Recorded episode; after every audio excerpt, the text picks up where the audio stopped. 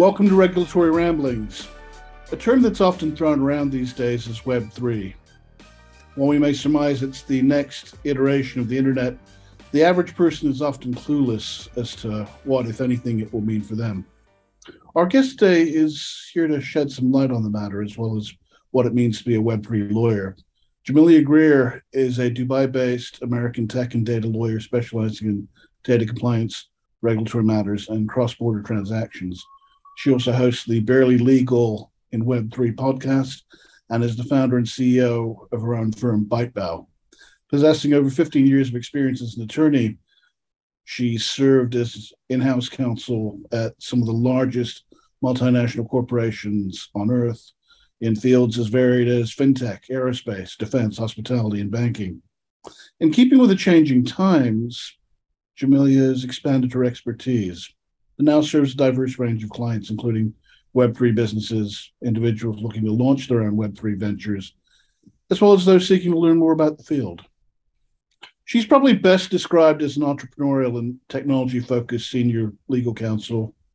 And again, her experience navigating complex legal and regulatory environments across the APAC region and now in the Middle East is is some is, is something to be lauded. Uh, her career spanning really across multiple Fortune 500 companies in the industries named is uh, quite an achievement.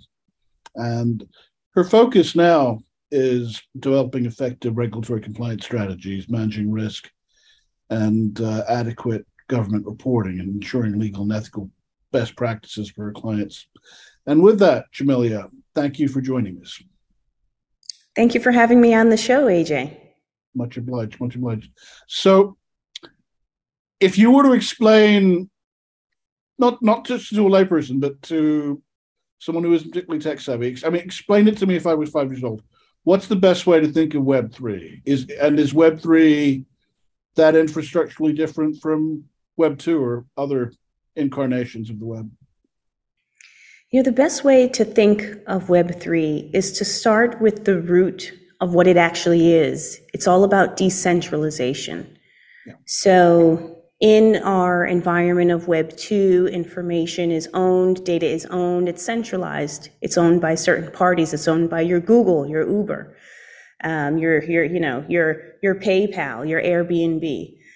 In the Web 3 environment, we operate the network where the information is decentralized, which means it's not owned by any one party. It rests on a network, it's accessible to any and everyone, and it's transparent.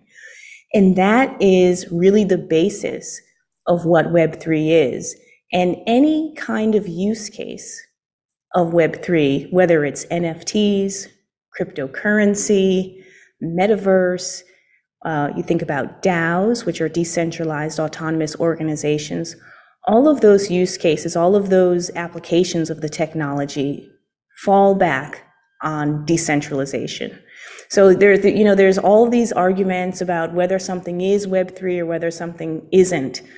I always say, does it have an aspect of decentralization to it? If so, throw it in the Web3 basket.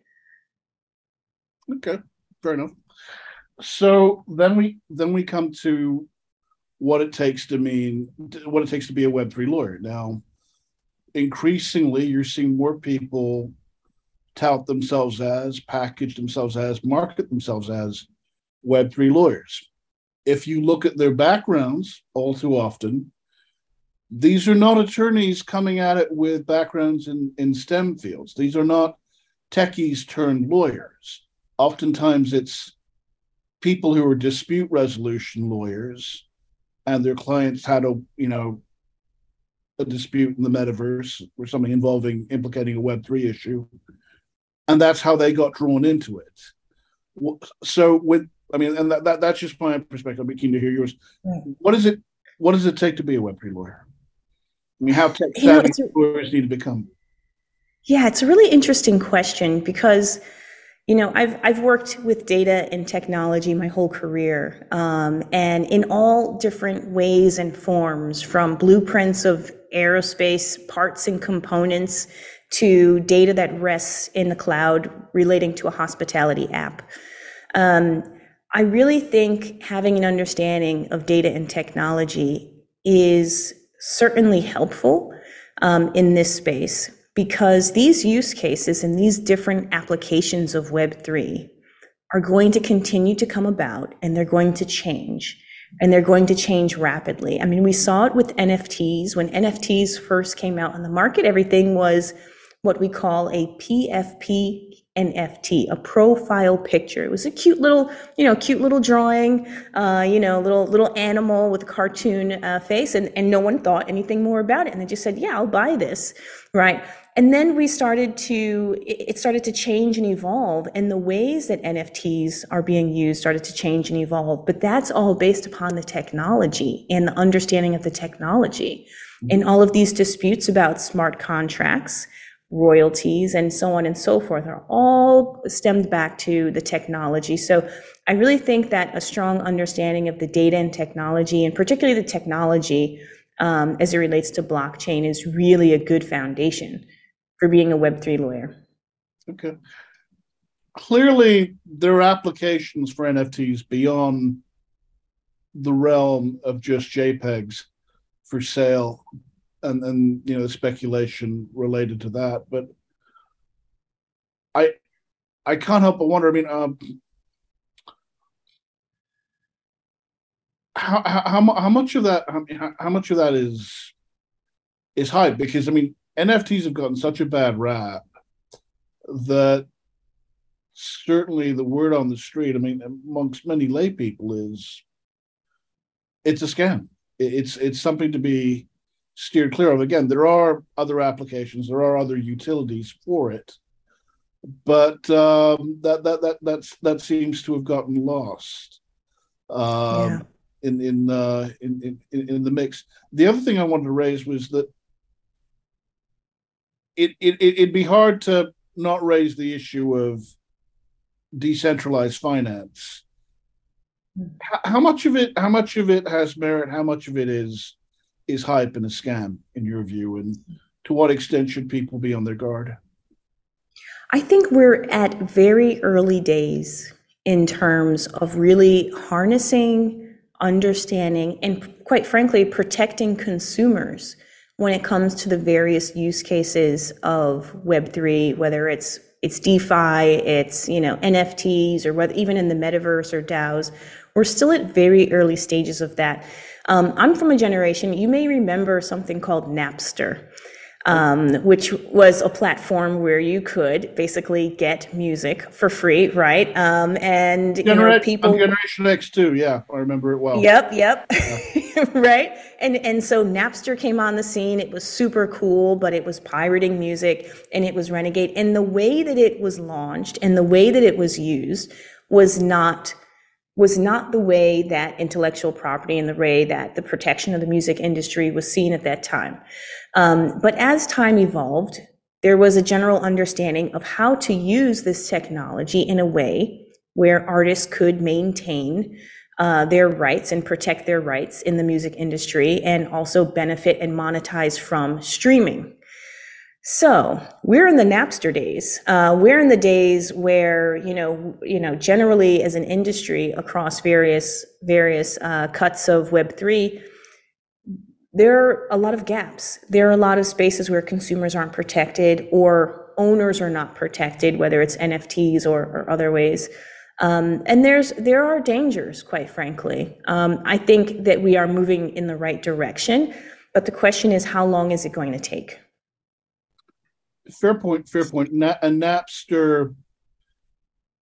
I, I mean that Napster implicated IP issues clearly, but it also reflected how far technology had come. I remember taking my first course in copyright law in the U.S. in uh, the summer of 2000, and several two, two, two points that stuck with me was at that point was the difference in in the world between 95 and 2000 largely because of how far the technology had come but the laws hadn't kept pace notwithstanding the, the digital millennium copyright act which was passed uh, in, in the second term of the Clinton administration.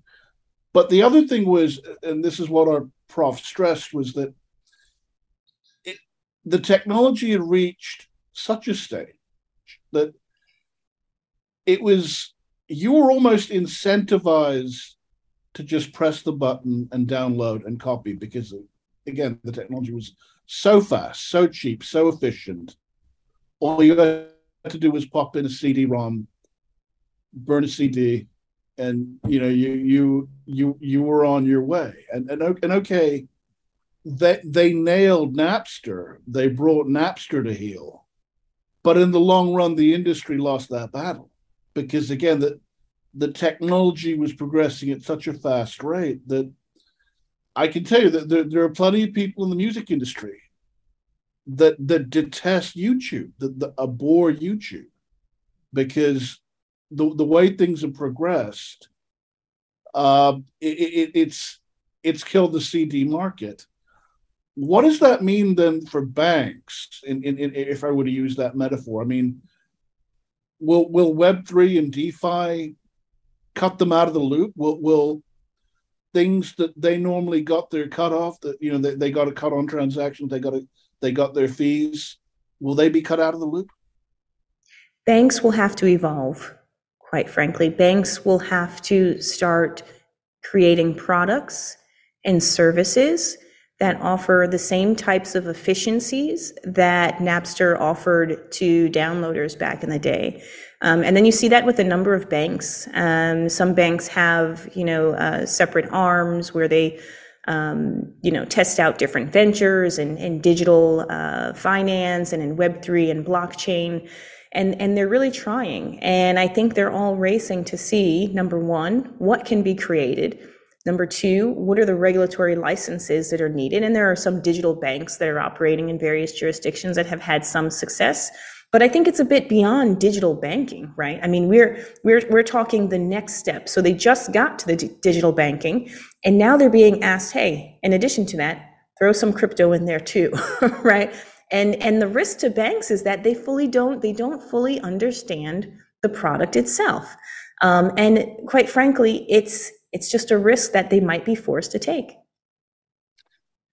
Well, on that point, understanding the product itself, I mean, one would do good to explain to the average person the broadly speaking four flavors of financial services and of course there are hybrid products but that basically it's banking securities futures and insurance you throw crypto into the mix and as came up yesterday in my discussion with uh, Lee Reiners at Duke University and, and uh, Sangeeta Ghazi, uh, one of our uh, PhD students.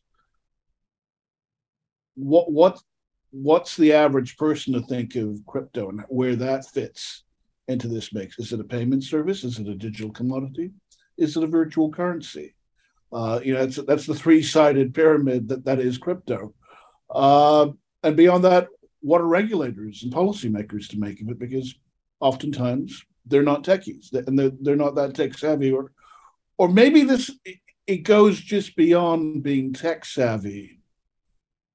And it, it, it's more about having a vision of the long-term role and the, and the place of crypto uh, and its virtues and its merits in society. But but again it comes down to what the average person is uh, to make of it, and they're not quite sure where it fits in the existing uh, array of financial services and products that they're being offered.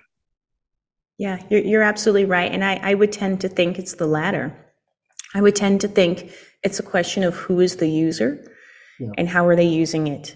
Uh, you look at markets in, you know, in, in Western Africa and in other parts of Africa in particular, where crypto has played a very different role um, than it would play in other societies. It's become more so of a necessity, um, and it is, you know, kind of viewed as a, a more uh, permanent alternative uh, to using other currencies, and and so. I think it depends on who the user is. I, I think it depends on why it's being used, and that will vary from country to country. uh, as we as we go along, and, and quite frankly, from user to user, um, more sophisticated users, uh, your institutional investors may be interested in cryptocurrency in the terms of uh, ETFs, the um, you know the the the baskets of of funds that that can be used and and have that sort of flexibility and see it as an advantage there. Whereas your everyday Joe uh, would need it to go and purchase uh, eggs at the market. crypto has done remarkably well, I found, in the development, certainly in parts of Africa. And I, I first saw the signs of this uh, when I interacted with some people uh, in, uh, this was what, December of 2014 at the first Bitcoin event to be held at the DIFC. And uh, yeah, I mean, the, it was cheaper to typically cheaper to send money, not always at that point. It was typically cheaper to send money using Bitcoin than going through the remittance services or, or the banks. And uh, you know, outfits like BitPesa, I mean, they made a bet on it, and it, it, it paid off in abundance. I mean, the the uptake was huge, and we we should not underestimate even if these youngsters are accessing the web by phone, how tech savvy uh, many of, of, the young people are in these countries, as well as, uh, you know, we shouldn't downplay their ambitions and their aspirations. And in that regard, crypto certainly helped facilitate a lot of that. Right. And, and I would add that there are two major markets that have not really jumped into the ring in terms of the use of crypto, which are China and India. Um, how, you know, what will be the implications of those two markets being more engaged and being more actively in, involved? Um, when they are allowed to fully avail themselves of it. And, and there are so many unknowns in terms of numbers and, and the types of use cases. Uh, it's a very exciting time to be in the space. Oh, agreed. Uh, it, um, I, I can say certainly with having grown up in a Chinese city, I'd say this applies both the Indians and the Chinese the feeling is that which I can't touch and hold is not real. So they're more likely to put their faith in gold, jewelry, cash, real estate than they are in something that's digital and they feel could be taken with them with with the with a stroke of a key. Uh, and to the extent that some of the older generation are buying into it and they're giving the younger members of their family the cash to get into crypto. It's the whole bandwagon effect, uh, fear of missing out. Others are getting wealthy, we're, we're not. So one can't have a conversation again about Web3 without discussing the metaverse. I mean, how how should it be regulated? I mean, we, we've had our first case of an assault in the metaverse, and again, who's again? How, how does one regulate that kind of environment? How does how how is it to be governed, and if so, whose rules should be brought to bear? Because on on the one hand, there's a view that it's out there in the ether, it's its own domain, so it should have its own set of rules. By the same token, you don't access the internet without servers. Servers exist in mm-hmm. actual physical locations and nation states, the authorities, can exercise jurisdiction over those servers. So is is it is it as much of a legal quandary as some people suggest? Uh, and, and and what is what is the utility of the metaverse? Because frankly, I mean, pe- people view it through the lens of artificial reality, augmented reality. Uh, you know what what why why even bother yeah why, why i think i think that use case has yet to be i mean adoption has not has not really started yet in terms of the metaverse, right? I mean, I've seen um, a lot of interesting uh, things online. I've seen law firms that have offices in the metaverse, um, and you know, it, it's interesting. Uh, but I think until we have mass adoption, until, until we have people really embracing it and using it on a day to day basis, um, being forefront of mind and saying, you know, let me go meet my friend in the metaverse. Um, until that happens, it's it's not really clear at this time, at least to me, what you know how we'll be using it on a day to day basis. Um, but in terms of these legal disputes that can happen, cross border legal disputes, you know, countries will ultimately come up with their own rules and regulations um, on how they will govern disputes that happen in the metaverse, and hopefully there'll be some some sort of consensus across the different jurisdictions. You know, GDPR was a great case of you know EU coming forward and, and having this this ideal framework, and then other countries just decided that that would be the framework that they would base their framework on. So maybe we'll have a similar sort of pioneer in terms of regulating the metaverse.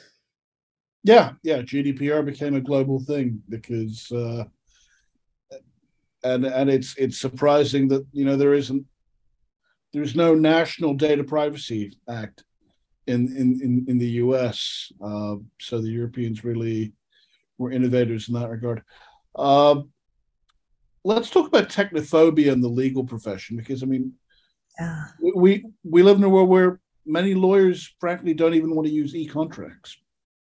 Yeah, it's you know it's a shame, isn't it? Um, and I you know this is something I think I'm I'm quite passionate about because especially if you are a technology lawyer right if you even if you know if you're a business lawyer if you're if you're doing corporate work or transactional work to not understand some of these basic tenets and, and to not use them because really to use these things is to understand them. That really does a disservice to yourself and then and also to your clients as well. And i really think as a profession you know there's a connection between this technophobia and then also this risk averse mentality that lawyers have. Um, I mean, we're trained to follow the rules and, and regulations, of course. Um, but from a business standpoint and from a practical standpoint, a lawyers as a profession, um, you know, would benefit from, from being a bit more risk loving, as us economists call it, and, and stepping outside of the box. Many lawyers, I feel, again, are, are trapped. Well, they're, they're caught up in the trappings of of an earlier age, thinking that yesterday's forums and a little bit of professional jargon, a little bit of Latin, a little bit of you know uh, French, uh, a little bit of Old English, that that that that'll get them by, uh, and it's a rude awakening for certainly for many of them. Uh, do you? There's a sense though that AI will impact low level white collar workers. Uh, if you're a, a proofreader or secretary, or, you, you, may you may need to worry. Uh, will AI or Chat GPT replace the, the legal profession to any extent? I think in the short term, AI, Chat GPT, other sorts of, you know, those sorts of tools should help the legal profession. Uh, it should help lawyers understand how to craft arguments uh, more soundly. In the long term, uh, who knows? Who knows where it could lead? But in the short term, I think it definitely is a tool that lawyers should embrace. I think that lawyers that don't embrace it will find themselves more costly and maybe uh, you know price themselves out of the market. I mean, if a client has to decide between paying um, you know X for work that can be done in an hour or X times two, and then you know take five hours to do it, I, I'm sure that they would like it done faster and cheaper. So lawyers need to embrace these tools, and it will only make you more competitive. Oh, for for for sure. I mean, and, and I saw the first shades of this you know, more about over two decades ago. I mean, this was clearly the late 90s. I remember sitting in my, you know, professional responsibility class, what was one, in earlier age called legal ethics. And, um, the point was lawyers were battling professional services firms. The big four had legal services units, and they were offering legal services for a package deal.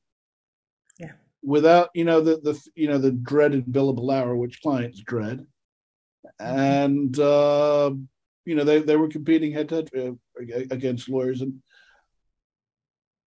pe- pe- people forget that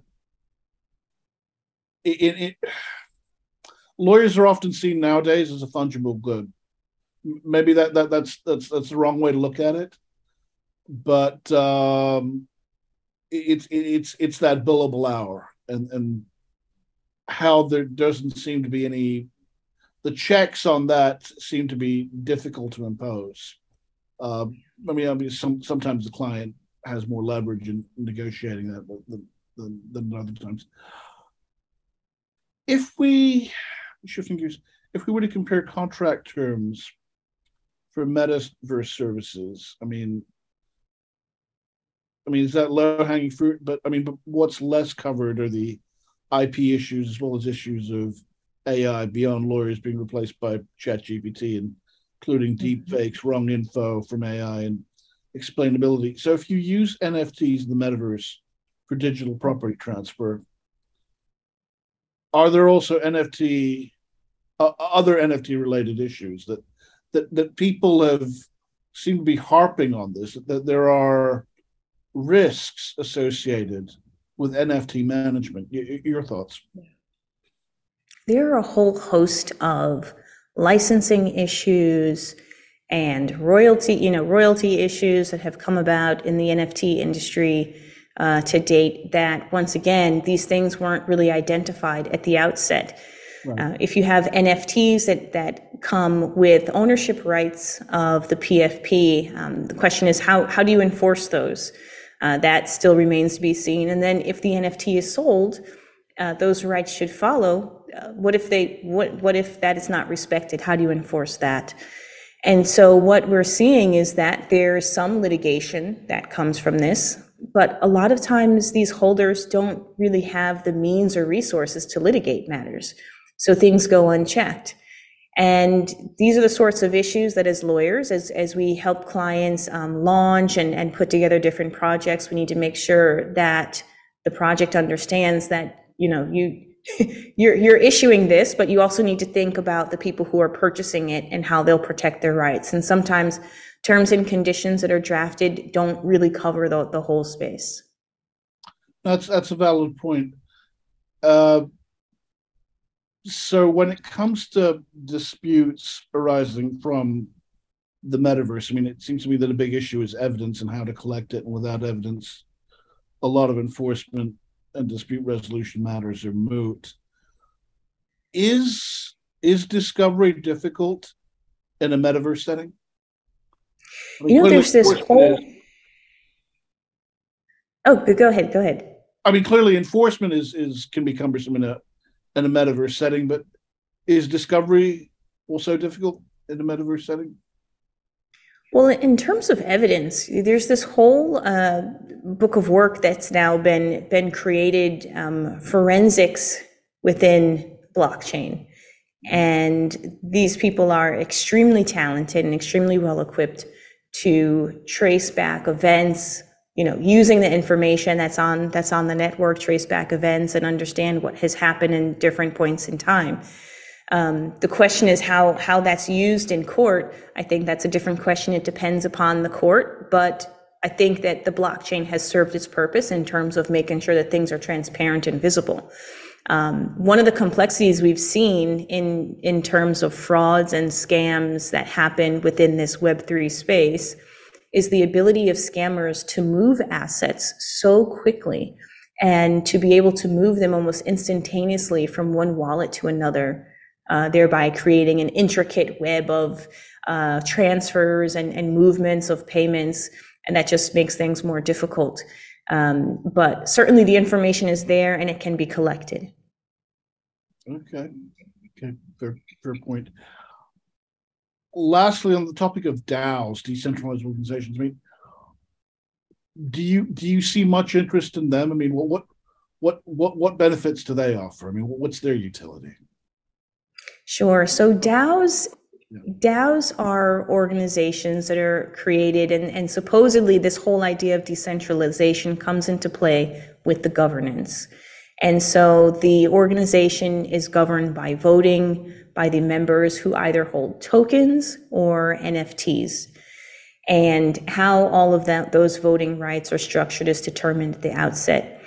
What we're seeing in the use case of DAOs is essentially a DAO LLC. There are various states in the US that allow the registration of DAOs. And I have seen a few business cases where it's been beneficial to create a DAO, particularly for single asset entities, creating a DAO in order to hold an asset like real estate and then having the real estate um, be sort of the sole asset and, other people investing in that through the DAO. So it really depends on the business case, but we've seen some use cases of it. I think what I'm more interested to see is when the problems arise and how those problems are litigated, because that's when we really learn um, how to structure deals moving forward. It's all well and good when you know states come forward and say yes, register with us. It's even better when there's actually litigation that um, informs you on the right way to structure things certainly when, when the rubber meets the road, which brings me to my next point. I mean, from a policy and regulatory perspective, in terms of crafting the rules for the road, uh, what how should policymakers what should policymakers keep in their minds when they draft rules for the web 3 world policymakers, I'm a big proponent of policymakers working with industry when it comes to this. We really need to have everyone at the table. We can no longer afford um, frameworks that are created in a box. Um, there has to be input both from academia and industry in order to assure that all interests are being heard. There's a huge argument of ethics right now that ethics is absent in the creation of AI, all of these artificial intelligence use cases that are coming up. And we have seen very little in terms of regulation um, for, for AI at this point. And that is something that is extremely pressing. So, unfortunately, regulation moves slow. But if there can be more working groups of academia, industry, and government together, constantly working, even before issues arise. I think that really is what needs to happen in this emerging technology space as a whole.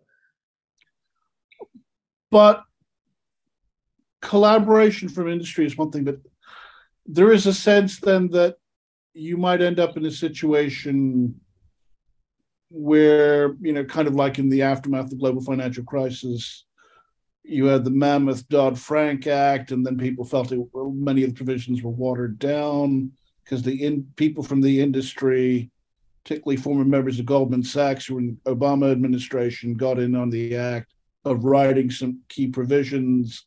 And then you look at the example of Dubai, where there's a feeling that VARA, the Virtual Asset Regulatory Authority, has given the industry too much of what they want. Uh, in effect, a light touch regulatory scheme.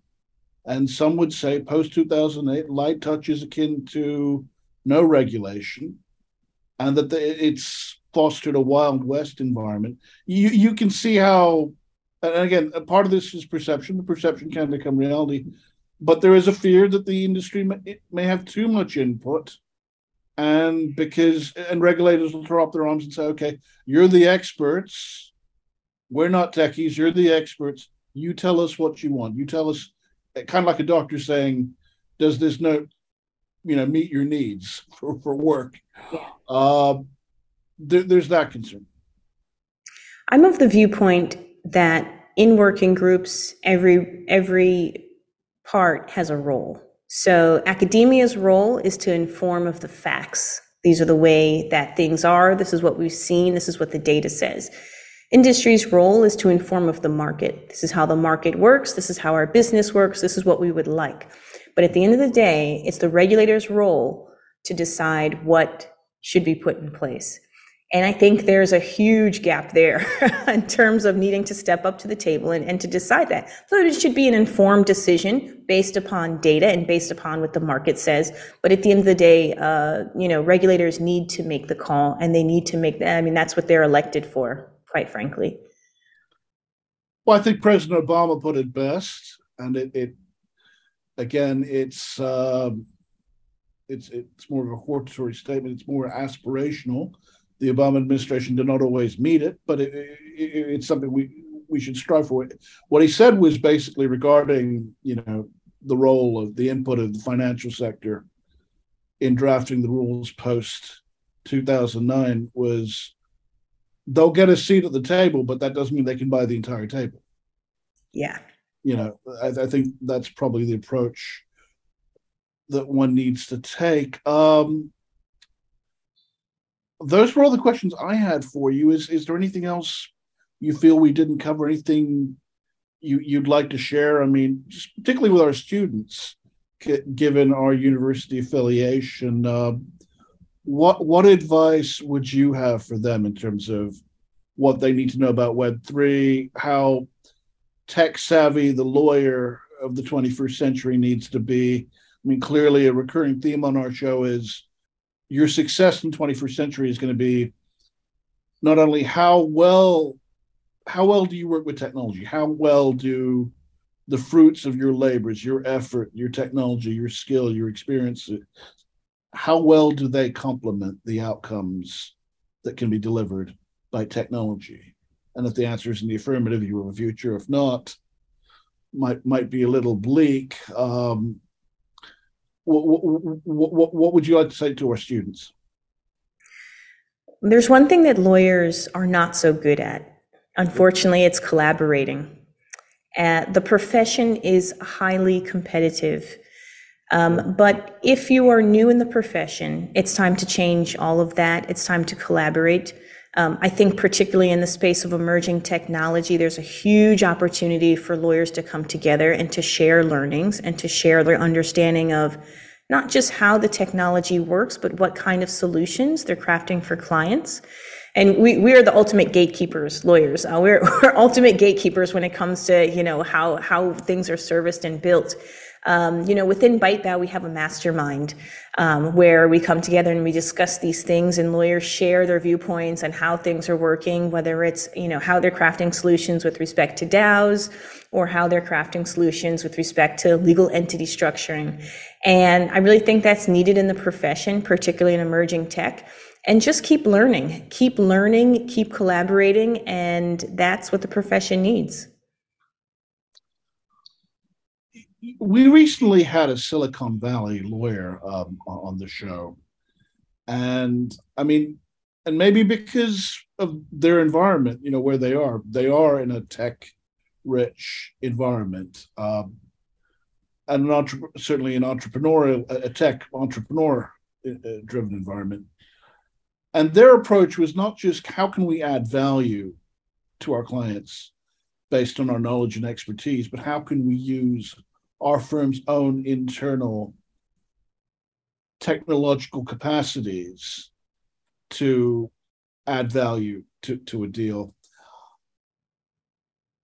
I raise this because when you look, when we study economics as students, we, we learn about the concept of economies of scale, the efficiencies generated by operating on a large scale. One doesn't really see that with accounting firms and law firms uh, that when it comes to professional services, it doesn't appear as though that there are any economies of scale. It seems like the larger, certainly law firms get, the, the higher average costs go. Could you envision a, a time where maybe some of some of these advances in technology may, you know, Web three, what have you, lead to economies of scale in the legal profession? Or is that too so, much?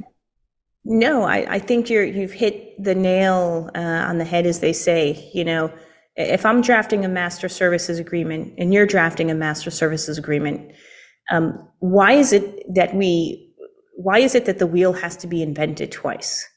Um, why why can't clients one through five come in and, and get the same master services agreement template, um, have it customized um, with AI, and leverage technology in order to get their needs met efficiently? Uh, that's where the legal industry needs to be moving towards. Uh, that goes back to my comment about gatekeeping is that, you know, it's a preservation of the profession. Um, I think doctors have done a pretty good job of realizing that, you know, there are some efficiencies that they can realize with technology, certainly with robots, um, and how robots are involved in surgery nowadays and your uh, virtual visits. Um, doctors have kind of embraced it, I've seen um, the medical profession, but I haven't seen the legal profession do so. And, and, it's my hope that, that we move towards that. And certainly within the ByteBao community, we're working on some things to kind of, um, you know, reduce costs for clients. But uh, there is a way to go. There is a way to go. And in the early 90s, I recall when people were first talking about using robots in surgery, the concern at that time was should things go awry? There's a botched operation. Who's responsible? Who's liable? Where does liability lie? You can see similar sort of concerns arising that if I go to a robo lawyer, do I and I get bad advice? Do I blame the person who wrote the algorithm? Do I do I blame the service provider that granted me access to that portal? I mean, I mean, these are the types of issues that these are the types of uh, queries and quandaries that are going to, that are going to arise in a situation. Yeah. Yeah, absolutely. Um, but it, it's worth trying. You know, we will start out with some hurdles and, and challenges, but everything has to evolve in my mind. Yeah, yeah. I mean, it, it took took the industrialization of America and the you know the difficult cases that had to be you know decided regarding railroads and property rights, damaged crops. But from that, the legal system took shape. So uh, the, the it was painful, but but it um, some order emerged from from from, from the madness. Um, is is there is there anything else you'd like to add more more broadly uh, regarding tech? That's it. I yeah, I, I, thank you so much for having me on the show. It's been wonderful as always chatting with you, AJ, and I'm sure that we'll have uh, we'll have more regulatory ramblings, whether in person or virtually. Looking forward to it. Thank you again, Jamilia. Cheers. And to our viewers, thank you for joining us. Until next time.